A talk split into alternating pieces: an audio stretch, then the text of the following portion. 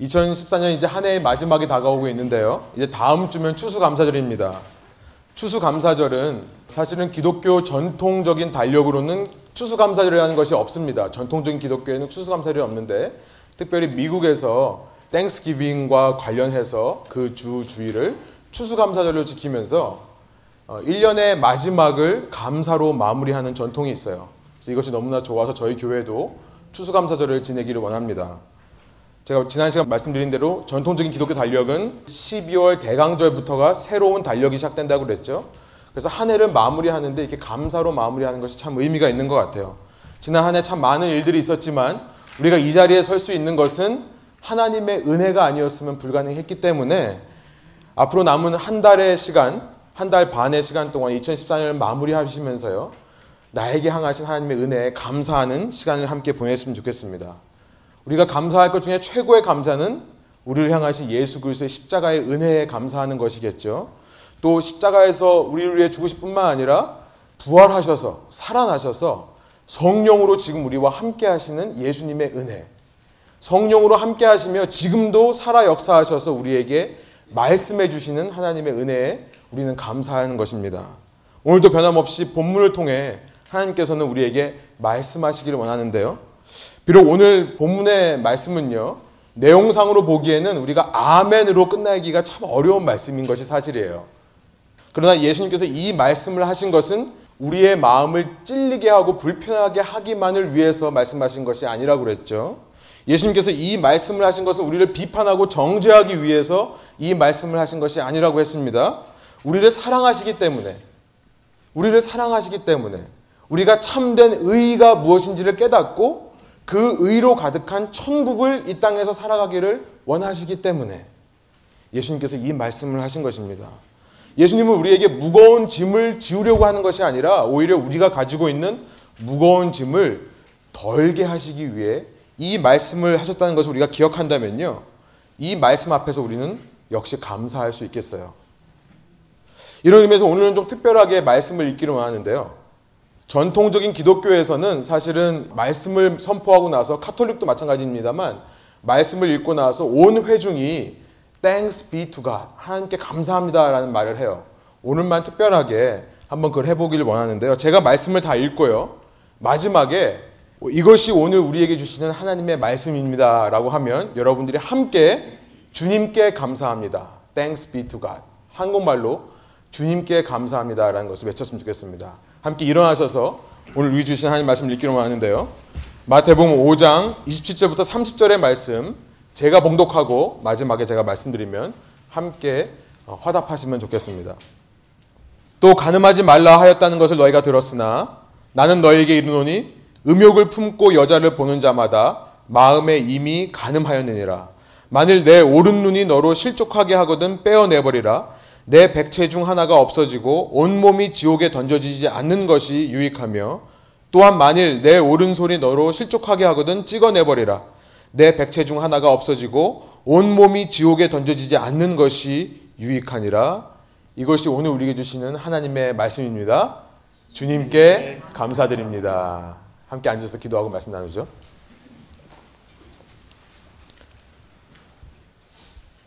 주님 그렇습니다. 주님께 감사드립니다.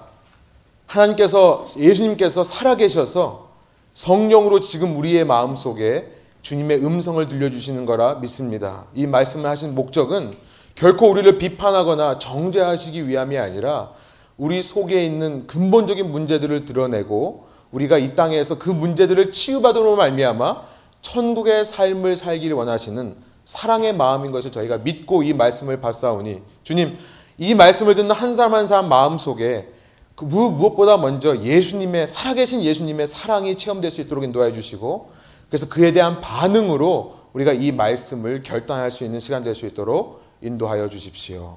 감사드리며 예수 그리스도 이름으로 기도합니다. 아멘. 예, 오늘 말씀은 굉장히 짧습니다. 가늠하지 말라. 여러분들 다 아시는 내용이기 때문에 제가 특별히 이거에 대해서 말 붙일 것은 없어요. 근데 말씀을 들으시면서 여러분 마음 가운데 가늠하는 삶이 어떤 삶인가를 깨달으시고 하나님의 계명을 내 삶 속에 완성해 가는 그런 구체적인 결단을 하시는 시간 되시기를 소망합니다. 예수님은 이 땅에 죄인들을 위해 오셨다고 그랬죠. 그러나 단순히 죄인들과 함께 어울려 먹고 마시기 위해 오신 것이 아니라 예수님은 그 죄인들을 구원하시기 위해 이 땅에 오셨다고 했습니다. 예수님은 죄인들을 만나서 그 마음 속에 있는 죄의 문제들을 치유해 주는 의사로 오신 거예요. 그렇기 때문에 우리가 예수님 앞에 나아가면서 때로 가장 먼저 예수님 앞에 설 때 우리는 우리의 죄가 드러남을 경험할 때가 많아요. 우리는 우리 속에 있는 병과 약한 모습들이 드러나는 것을 체험하게 됩니다. 예수님은 모든 것을 알고 계세요. 그분 앞에서 우리가 숨기고 가릴 수 있는 것, 꾸밀 수 있는 것은 전혀 없습니다. 그럼에도 불구하고 우리는 한쪽 마음 한구석에 예수님께서 설마 이것까지는 말씀하시지 않겠지. 내가 예수님 앞에서 이것을 숨길 수는 있겠지라는 마음을 가지고 나올 때가 있는 것 같아요. 예수님은 우리 마음 속에 있는 작은 생각 하나까지도 다 알고 계시는 분이세요. 그러나 여러분, 어떤 환자도 내 속에 있는 병이 진정으로 낫기를 원한다면요. 자연스럽게 의사를 만났을 때 내 모든 문제들을 다 얘기하게 되죠. 이것이 부끄럽고 창피해서 얘기 안 하는 환자는 없죠. 그것과 마찬가지로 예수님 앞에서 우리가 우리의 문제들을 솔직하게 인정하고 그분의 도움을 구할 때 예수님은 우리를 고쳐주시는 분이시라는 거예요. 예수님은 이미 우리가 병들었다는 사실을 아시는 분이고요. 우리 마음속에 진정으로 병 낫기를 원한다면 예수님은 그 음성을 듣기를 원해요. 주님, 내가 낫기 원합니다. 나를 고쳐주십시오. 그 음성 듣기를 원하시는 분이십니다. 우리가 그렇게 우리의 죄를 인정하고 솔직하게 예수님께 나아갈 때요. 여러분, 어떤 의사도 병을 가지고 나오는 환자를 향해 비난하는 의사가 없죠. 당신은 왜그 병을 가지고 있냐고 꾸짖는 의사가 없잖아요. 마치 그것처럼 예수님도요. 우리가 우리의 문제를 솔직하게 인정하며 예수님 앞에 나아갈 때 우리 속에 있는 문제를 비판하시고 정죄하시는 예수님이 아니십니다. 예수님은 의사로서요. 우리 속에 있는 그 문제들을 함께 아파하시는 의사가 되시는 거예요.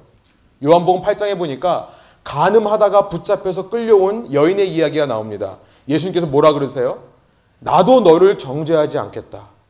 가서 죄를 다시는 짓지 마라. 이렇게 말씀하세요. 다시는 죄를 짓지 말라는 말씀은 다시는 죄에 노예되어서 끌려다니는 삶을 살지 말라. 여러분 의사가 병을 고쳐준 다음에 그 얘기를 하죠. 이제 앞으로 몸 관리를 잘하세요. 그것과 마찬가지예요.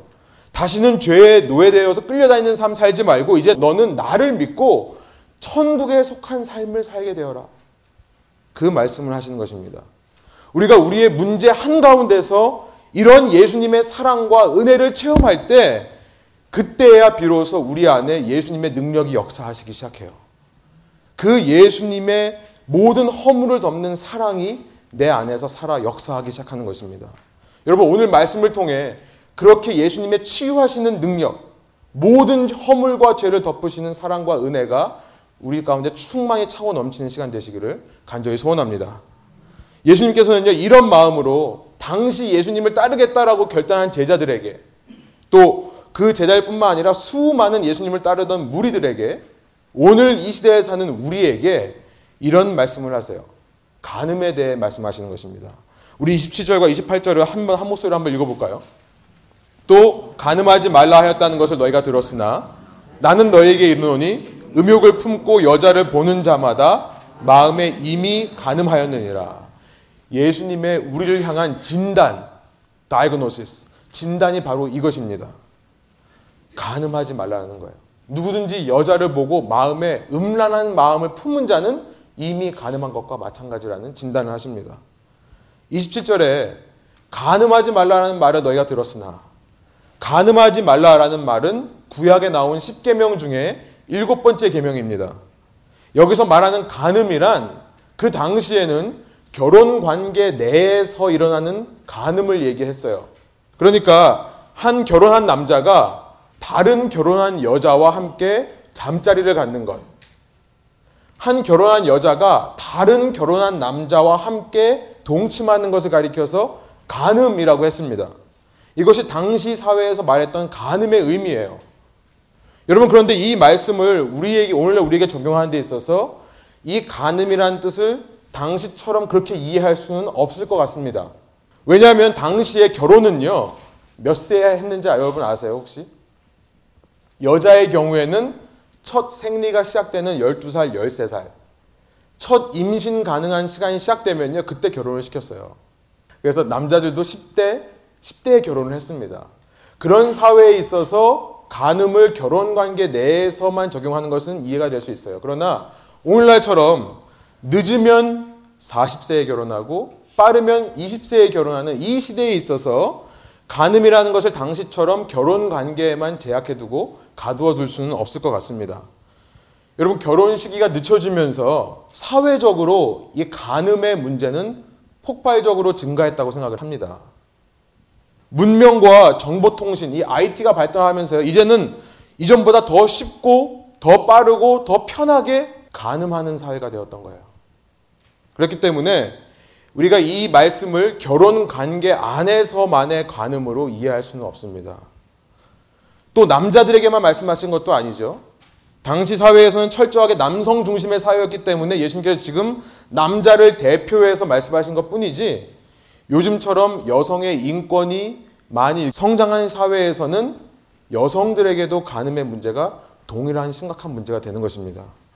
당시 서기관과 바리새인들은 어떻게 해서든지 이 간음의 의미를 제한적으로 두려고 그랬어요.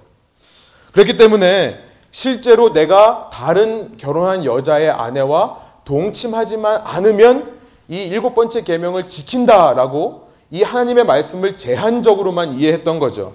지난 시간 살펴본 대로 그러나 여러분 계명을 제한적으로 지킨다고 해서 하나님께서 원하시는 바른 관계가 이루어지는 것은 아니라고 그랬죠.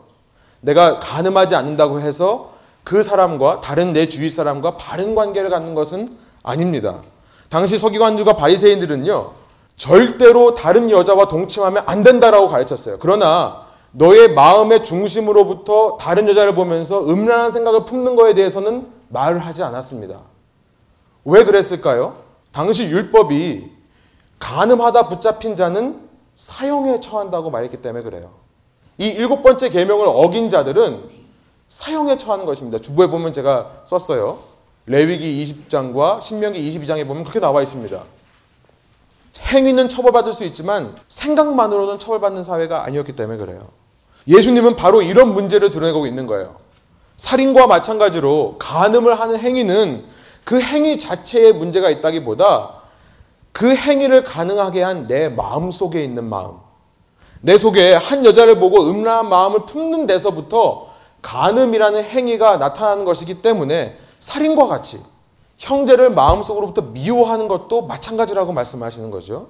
그 음란한 마음이 내 속에 자리 잡고 있으면 평소에는 너희가 처벌받기 때문에 살인죄에 해당돼서 처벌받기 때문에 두려워해서 행동으로 나타나지 않지만 어떤 기회가 되면 예를 들어서 아무도 보지 않는 나만의 공간에 있다거나 단 둘이 있는 장소에서 상대방이 나를 유혹해 온다거나 술이나 마약 이런 어떤 약물로 인해 내 이성적인 제한이 느슨하게 풀어지는 기회가 있다면 내 속에 있는 음욕의 마음은 반드시 행동으로 나타날 것이다. 그렇기 때문에 마음속으로 음란한 생각을 여자를 보면서 품는 자마다 이미 가늠한 거다 라고 말씀하시고 있는 것입니다. 예수님의 포인트는 결국 행위의 문제가 아니라 마음 깊은 곳 생각의 문제를 드러내시는 거예요. 여러분 그러나 이것은 예수님께서 전혀 새로운 것을 말씀하시는 것은 아닙니다. 지금 28절에서 예수님은요. But I say to you. 그러나 나는 너에게 말한다. 라고 말씀하시면서 그 뒷부분에 말씀을 하시는데 그 뒷부분의 말씀은 이미 율법에 있는 말씀을 하시는 거예요. 예수님께서 뭐라고 말씀하시죠? 여자를 보고 음욕을 품는 자마다 이미 가늠했다. 원어로 이 말씀을 그대로 제가 한국말로 직역을 하면요. 이렇게 번역할 수 있습니다. 여자를 보고 그 여자를 탐하는 사람은 여자를 보고 그 여자를 탐하는 사람은 마음속에서 이미 그 여인을 가늠한 거다. 이렇게 번역할 수 있어요. 여러분 예수님께서 지금 무슨 말씀을 하시는 거예요? 우리 속에 있는 탐욕의 문제에 대해서 말씀하시는 거예요. 율법 중에 탐욕에 대해 말씀하신 율법이 있었죠. 몇 번째 계명이죠? 열 번째 계명. Do not covet. 탐하지 말라. 열 번째 계명이 어떻게 됩니까? 내 이웃의 소유. 그것이 이웃의 집이건 이웃의 아내건 이웃의 여종이건 남종이건 이웃의 가축이건 간에 탐내지 말라. 지금 예수님은 새로운 말씀을 하신 것이 아니라 그들이 7계명을 지킨다 하면서 생각해서 제외시켜 놨던 열 번째 계명을 다시 상기시켜 주시는 거예요. 나는 너에게 말한다. 누구든지 여인을 보고 탐하는 자마다 이미 하나님의 말씀을 어긴 것이 아니냐. 여러분 28절에 이 탐하다라는 에피투메오라는 말이요. 실제로 구약 성경을 헬라어로 번역한 실시빈역에 보면 이 열 번째 계명을 번역할 때 사용된 단어로 똑같이 쓰였습니다. 예수님께서 바로 그 말씀을 하시는 거예요. 결국 서기관과 바리새인들은요. 율법에서 금하는 최소한의 행동들만을 지키며 살아왔는데 이는 율법의 의도를 이해하지 못하는 거예요. 율법의 목적을 이해하지 못하는 것이고 더 나아가서 율법 자체를 어기고 있는 거짓된 의라는 것을 예수님께서는 지금 지적하시는 것입니다. 너희 의가 서기관과 바리새인보다 낫지 못하면 결단코 천국에 들어가지 못하리라. 5장 20절에서 하신 말씀을 또 반복해서 말씀하시는 거예요. 서기관과 바리새인들은요. 율법을 지키지 않으면 처벌받기 때문에 그 두려움 때문에 율법이 말하는 행동을 한 것이지 율법이 의도하고 있는 참된 의, 천국에 들어갈 수 있는 참된 의, righteousness, right relationship, 바른 관계에 대해서는 무관심했던 거예요. 여러분 예수님이 이 말씀을 하시면서 지금 성에 대해, 섹스에 대해 부정적인 말씀을 하시는 것은 아닙니다. 예수님은요 지금 남자들에게 여자 보기를 돌같이 하라 이 말씀을 하시는 것이 아니에요. 여자들에게 남자 보기를 돌같이 하라는 말씀을 하시는 것도 아닙니다. 이 말씀은 이성의 아름다움, 이성이 가지고 있는 아름다움에 대해서 전혀 네가 아름다움을 느끼지도 말고 감상하지도 말고 감사하지도 말라. 이 말씀을 하시는 것이 아니에요. 여러분 세상에 칙칙하고 냄새나는 형제들만 있지 않은 게 저는 너무나 감사합니다. 저는 정말 진심으로 하나님께 감사드려요. 남자만 창조하지 않으시고 이렇게 예쁜 자매님들을 창조하신 것이 감사해요. 예수님은 지금 그 말씀을 하시는 것이 아니에요. 너가 이성을 보면서 그 이성에 감사하는 것은 괜찮지만 그 감사한 마음에서 한 걸음 더 나아가서 그 이성을 너의 것으로 하려 한다면 여러분 28절에서 에피투메오라는 탐하지 말라라는 말이 무슨 말이냐면 쉽게 말하면 소유하려 하지 마라라는 뜻이에요. 소유하려 한다는 뜻입니다. 미를 아름다움을 감상하는 것에서 더 나아가서 그 사람을 소유하려 한다면 그것은 죄가 된다는 거예요. 그것이 바로 간음이라는 것입니다. 예수님은 지금 성관계에 대해서 이건 나쁜 거라고 말하는 것이 아니에요. 성관계는요, 하나님께서 남녀에게 주신 선물이에요. 그냥 남녀가 아니라 결혼 관계 아래에 있는 남녀에게 주신 선물이 성관계입니다. 성적인 연합을 통해 사람은 하나님께 영광을 돌리게 되어 있어요. 왜요? 하나님께서 사람을 창조하시면서 남녀가 둘이 한 몸이 되게끔 창조하셨기 때문에 그래요. 창세기 2장 24절에 보면 하나님께서 남자에게 말씀하시죠. 남자가 부모를 떠나 아내와 연합하여 둘이 한 몸이 되라라고 말씀하신 것이 나와요. 하나님께서 우리를 그렇게 창조하셨어요. 그래서 우리는 성관계를 통해 하나님께 영광을 돌리게 되는 거예요. 하나님이 말씀하신 남자가 부모를 떠나 아내와 연합하여 그 결혼 관계 안에서요. 그런데 그 남녀의 성관계를 하나님께 영광을 돌리는 목적이 아닌 나만을 위해 나의 소유욕과 나의 탐욕을 채우기 위해 사용할 때 그것은 간음이 되는 거예요. 여러분 그러므로 우리가 여기서 이 간음에 대한 올바른 정의를 깨닫게 됩니다. 이 간음이라는 것은 이성을 보고 음란한 마음을 품는다는 것은 결혼 관계 이외에 내가 한 여성을 여성과 성관계를 갖는 것, 남성과 성관계를 갖는다는 것은 내 속에 있는 추악한 욕망에 대해 얘기하는 거예요. 그 욕망이란 뭐냐면 단순한 미의 아름다움을 감상하고 감사하는 appreciation이 아니라 소유하려고 하는 한 결혼 관계를 파괴하면서까지도 내 소유욕을 채우려고 하는 우리의 추악한 욕망에 대해 말씀하시는 것입니다. 결국 하나님께서 창조하신 세상 모든 여인들을 나를 만족시키는 나의 소유물로 전락시키는 것이 간음이에요. 하나님의 아들 된 세상 모든 남자들을 나를 위해 존재하는 도구인 것처럼 물건 취급하는 것이 바로 간음이라는 것입니다.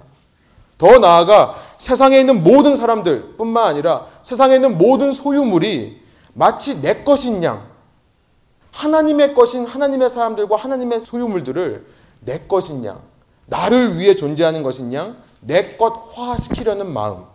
이것이 간음이라는 거예요. 그래서 성경에서 하나님께서 우상숭배를 가리켜서 간음이라고 말씀하시는 것입니다. 우상숭배가 무엇입니까? 내가 이 땅에 있는 하나님 것을 내 것으로 만들고자 더 많은 것을 소유하기 위해 하나님을 이용하는 것이 우상숭배예요. 이제는 더 나아가서 하나님까지 내가 조종해서 하나님도 내 것을 만들려고 하는 것이 우상숭배입니다. 그것을 하나님께서 간음이라고 말씀하시는 거예요. 여러분, 이렇게 간음의 마음을 가지고 있는 우리에게 이런 탐욕, 소유욕의 마음을 절제하지 못하는 우리에게 예수님께서 주시는 처방이 무엇이에요? 오늘 본문 29절과 30절에 나와 있습니다. 우리 한번 한 목소리로 한번 읽어볼까요?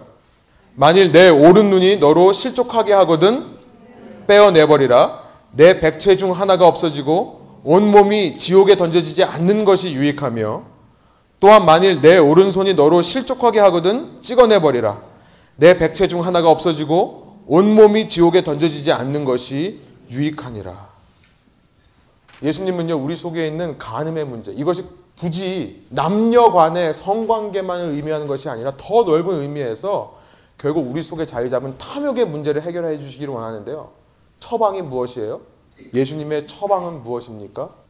네 눈과 오른 눈과 오른손을 잘라버리라는 거예요.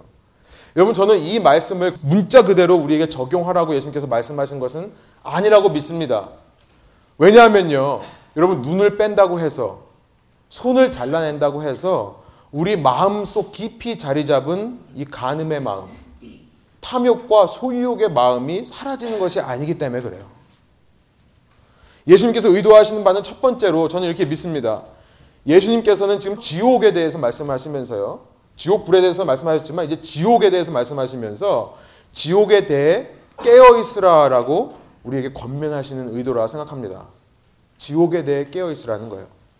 천국과 반대되는 지옥의 개념이죠. 예수님께서 산상순에서 말씀하신 것처럼 팔복을 통해 이제 예수님을 따르는 사람들에게 천국이 이루어지는 거라면 그와 반대로 이렇게 하나님의 의와는 전혀 상관없이 모든 것을 소유하려는 탐욕만으로 살아가는 사람, 그 사람이 살게 되는 것은 지옥의 삶이다라는 것을 말씀하시는 거예요. 그런 지옥의 삶에서는 하나님과의 바른 관계, 하나님과의 참된 의가 형성되지 않을 뿐만 아니라 다른 사람과의 관계 속에서도 내가 이 땅의 재물과의 물질과의 관계 속에서도 하나님의 의가 성립되지가 않는 것이고 그렇게 불의한 삶을 사는 것은 천국의 삶의 방식이 아닌 지옥의 삶의 방식이다. 라는 것을 말씀하시기 위해 이렇게 말씀하신 거라 생각합니다. 여러분, 이런 불의함의 논리, 지옥의 논리가 가장 쉽게 또 가장 강하게 드러나는 것이 바로 하나님께서 허락하신 결혼 관계 외에서 한 이성을 내가 소유하려고 하는 간음을 통해 나타나는 거예요. 이런 지옥의 논리가 가장 쉽게 가장 강하게 나타나는 것이 이성과의 관계에서의 간음이기 때문에 예수님께서 지금 간음에 대해서 말씀하시고 계시는 것입니다. 죄 죽이기라는 책을 쓴 제가 한번 소개해 드린 적이 있는데요. 17세기의 청교도 신학자인 존 오웬이라는 분이 있어요. The Mortification of Sin. Mortification이라는 것이 한국말로는 죄 죽이기 되어 있지만 십자가에 못 박는 것을 말합니다. 죄를 못 박기를 말하는 거예요. 이 존 오웬이라는 분에 따르면요. 이런 얘기를 해요. 신자라 할지라도 그렇게 불의함과 지옥의 논리에 자기 자신을 내어주기를 반복하게 되면 그는 구원의 확신을 잃을 수 있다라고 얘기를 합니다. 이것은 그가 반복해서 죄를 지었다고 해서 그가 받은 구원이 취소된다는 말이 아니라 죄를 다스리지 않으면 신자가 죄를 십자가에 못 박는 일을 그치면 그 신자는 어느 순간 예수 그리스도의 자기를 향한 은혜와 사랑을 믿지 못하게 되는 의심하게 되는 상태까지 이를 수 있다라는 말을 하고 있는 것입니다. 만일 신자라면서 이 땅에서부터 하나님께서 원하시는 예수님께서 원하시는 천국을 살아가지 못하고 있는 삶을 산다면 아니 그 천국 삶보다 지옥의 논리가 더 즐겁고 기쁜 것이라면 과연 그가 언젠가 이 땅에 임할 영원한 하나님 나라를 보았을 때 그 나라에 들어가고 싶은 마음이 생기겠냐 그 말씀을 하시는 거예요. 천국을 사는 사람이라면 마땅히 내 마음에 이 간음하는 마음, 마땅히 내 마음 속에 있는 이 소유하려는 탐심을 지배하기 위해 늘 자신을 깨어 점검하는 사람이 되어야 된다는 말씀을 하시는 것입니다. 이것이 예수님의 첫 번째 처방인 거예요. 천국을 사는 사람이라면 늘 깨어서 자기 자신을 점검해야 된다 말씀하시는 거예요. 두 번째로 예수님의 처방은요. 말씀 그대로 눈과 손을 다스리라는 것을 말씀하시는 줄 믿습니다. 눈과 손을 다스리라는 거예요. 우리가 그렇게 우리 속에 있는 이 간음의 마음, 탐심의 마음을 점검하기 위해 가장 좋은 테스트는요. 여러분 내가 무엇을 보는가를 테스트해 보면 됩니다. 내가 평소에 무엇을 보는 것을 즐거워하는가? 29절과 30절에서 예수님께서 반복하여 사용하신 말이 뭐냐면 실축하게 하다라는 말인데요. 이것은 스칸달리조라는 말이에요. 스칸달리조. 스칸달리조라는 말로부터 영어의 스캔달이라는 말이 나왔습니다. 스캔달. 이것은요. 어떤 사람을 걸려 넘어지게 한다는 뜻이에요. 내가 어떤 사람에게 소문, 스캔달을 낸다는 것은 그 사람을 걸려 넘어지게 하려는 의도가 있는 것입니다. 이 스캔달리조라는 말은 어떤 사람을 넘어지게 하는 그런 의미로요. 마태복음에서 어떤 의미로 쓰였냐면 예수님께서 가르침을 주실 때 그 가르침에 대해서 반발하는 것을 가리켜서 스캔달리조라고 했습니다. 그 가르침에 대해서 반발하면서 하나님이 원하시는 구원에 이르지 못하도록 방해하는 것을 가리켜서 스캔달리조라고 그랬어요. 그래서 유태인들에게 있어서 예수 그리스도의 십자가는 걸림돌이 된다라는 말이 바로 그것입니다. stumbling block, skandalizo가 되는 거예요. 예수님께서 우리의 눈이 우리의 구원을 이루는데 우리가 이 땅에서 천국을 살아가는데 걸림돌이 될 수 있다라고 말씀하시는 거예요. 왜 그렇습니까? 누가복음에 보면 이런 말씀이 있어요. 누가복음 11장 34절이에요. 내 눈은 내 몸의 등불이다. 눈이 좋으면 너의 온몸도 밝을 것이다. 그러나 눈이 나쁘면 몸도 어두울 것이다. 예수님은 지금 눈이 시력이 좋고 나쁨을 말씀하시는 것이 아니라 우리가 무엇을 보느냐에 따라 우리의 영적인 상태, 도덕적인 상태가 결정된다라는 말씀을 하시는 것입니다. 내 눈이 자꾸 악한 것을 보길 즐거워한다면 그 사람의 마음속은 악한 것으로 가득 찬다는 거예요. 여러분 손을 왜 말씀하셨을까요? 손이란 우리의 인체 중에 유일하게 무언가를 잡을 수 있는 부분이죠. 뭐 입으로 잡을 수 있어 이런 딴지 걸지 마십시오. 손을 말씀하시는 것은 이것이 우리의 소유욕과 관련되어 있기 때문에 그래요. 소유욕입니다. 내가 무엇을 평소에 바라고 무엇을 얻기를 원하는가가 나의 영적 도덕적 상태를 결정한다는 의미로 말씀하시는 거예요.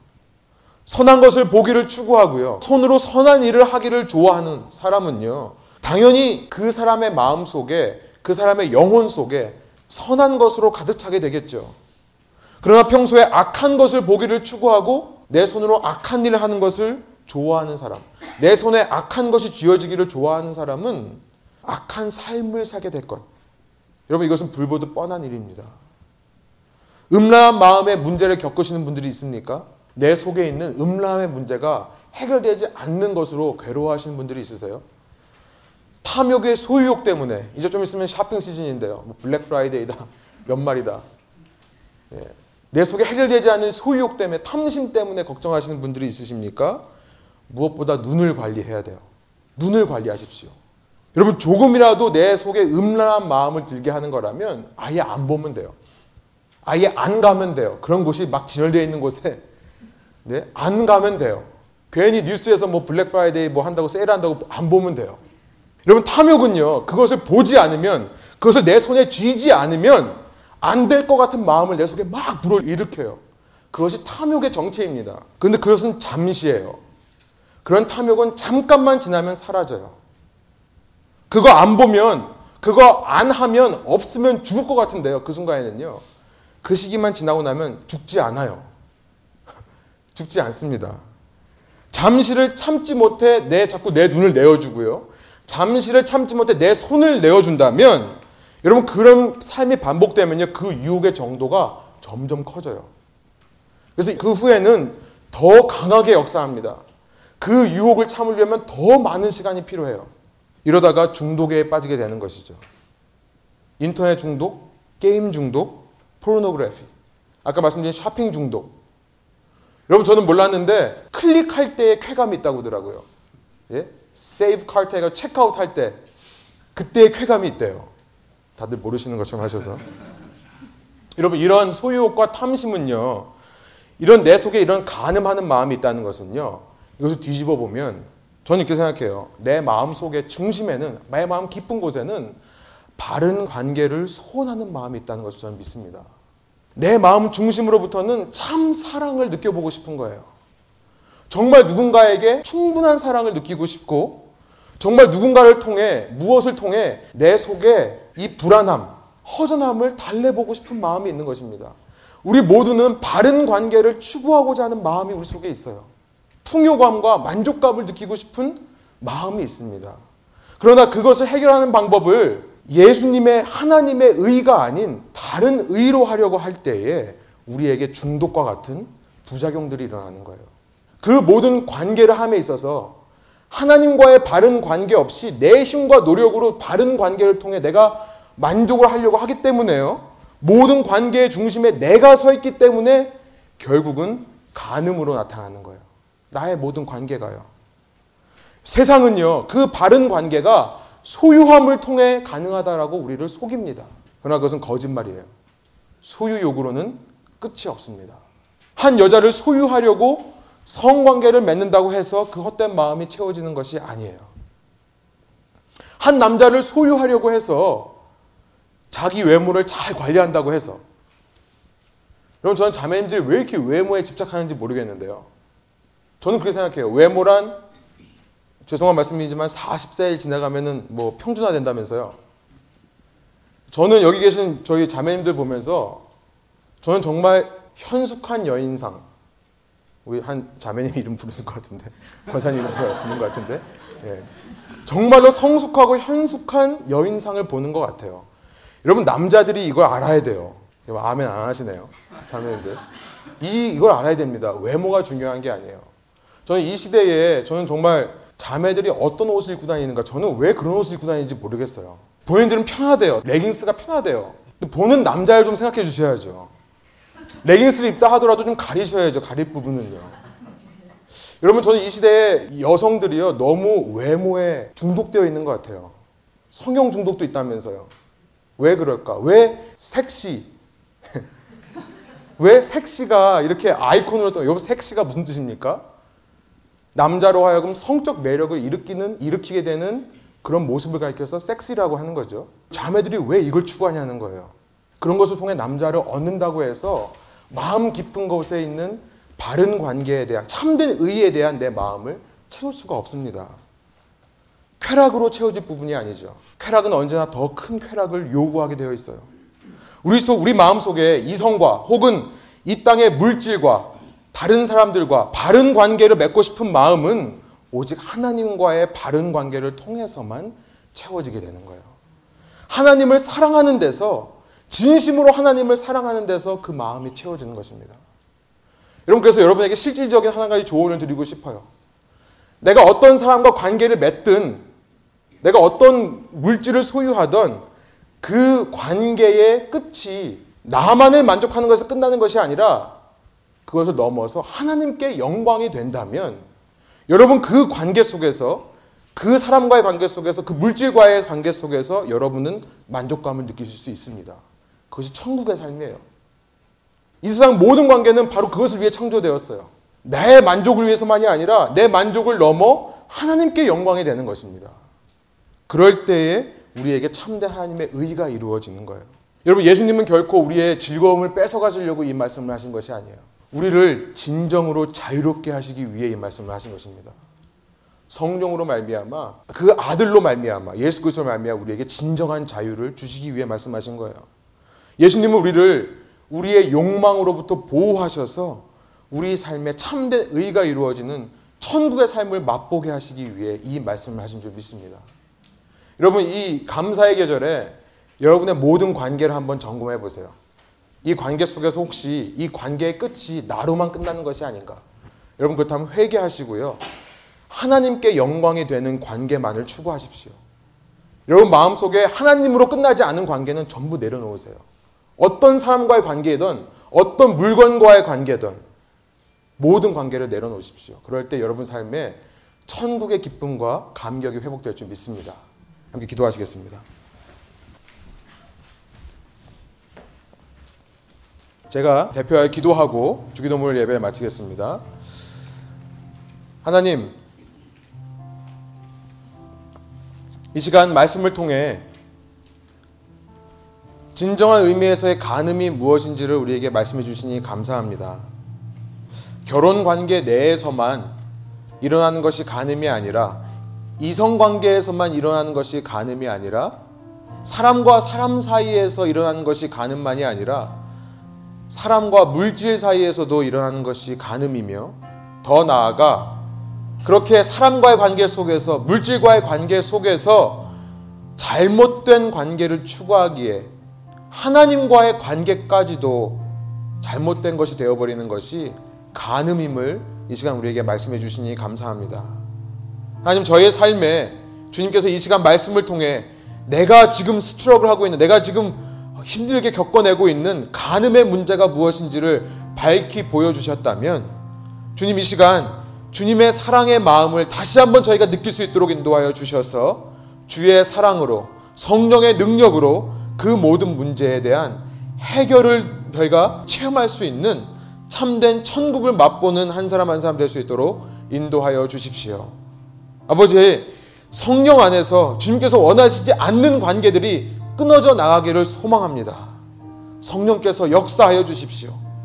우리의 마음 가운데 모든 것이 하나님으로 끝나지 않는 관계들은 내려놓을 수 있도록 인도하여 주시고 모든 관계 속에서 그것이 나로 끝나지 않고 하나님을 향 하나님을 위해 끝날 수 있도록 내 죄 속에 있는 이 탐욕의 마음을 회개하는 일들이 저희 가운데 일어날 수 있도록 인도하여 주십시오.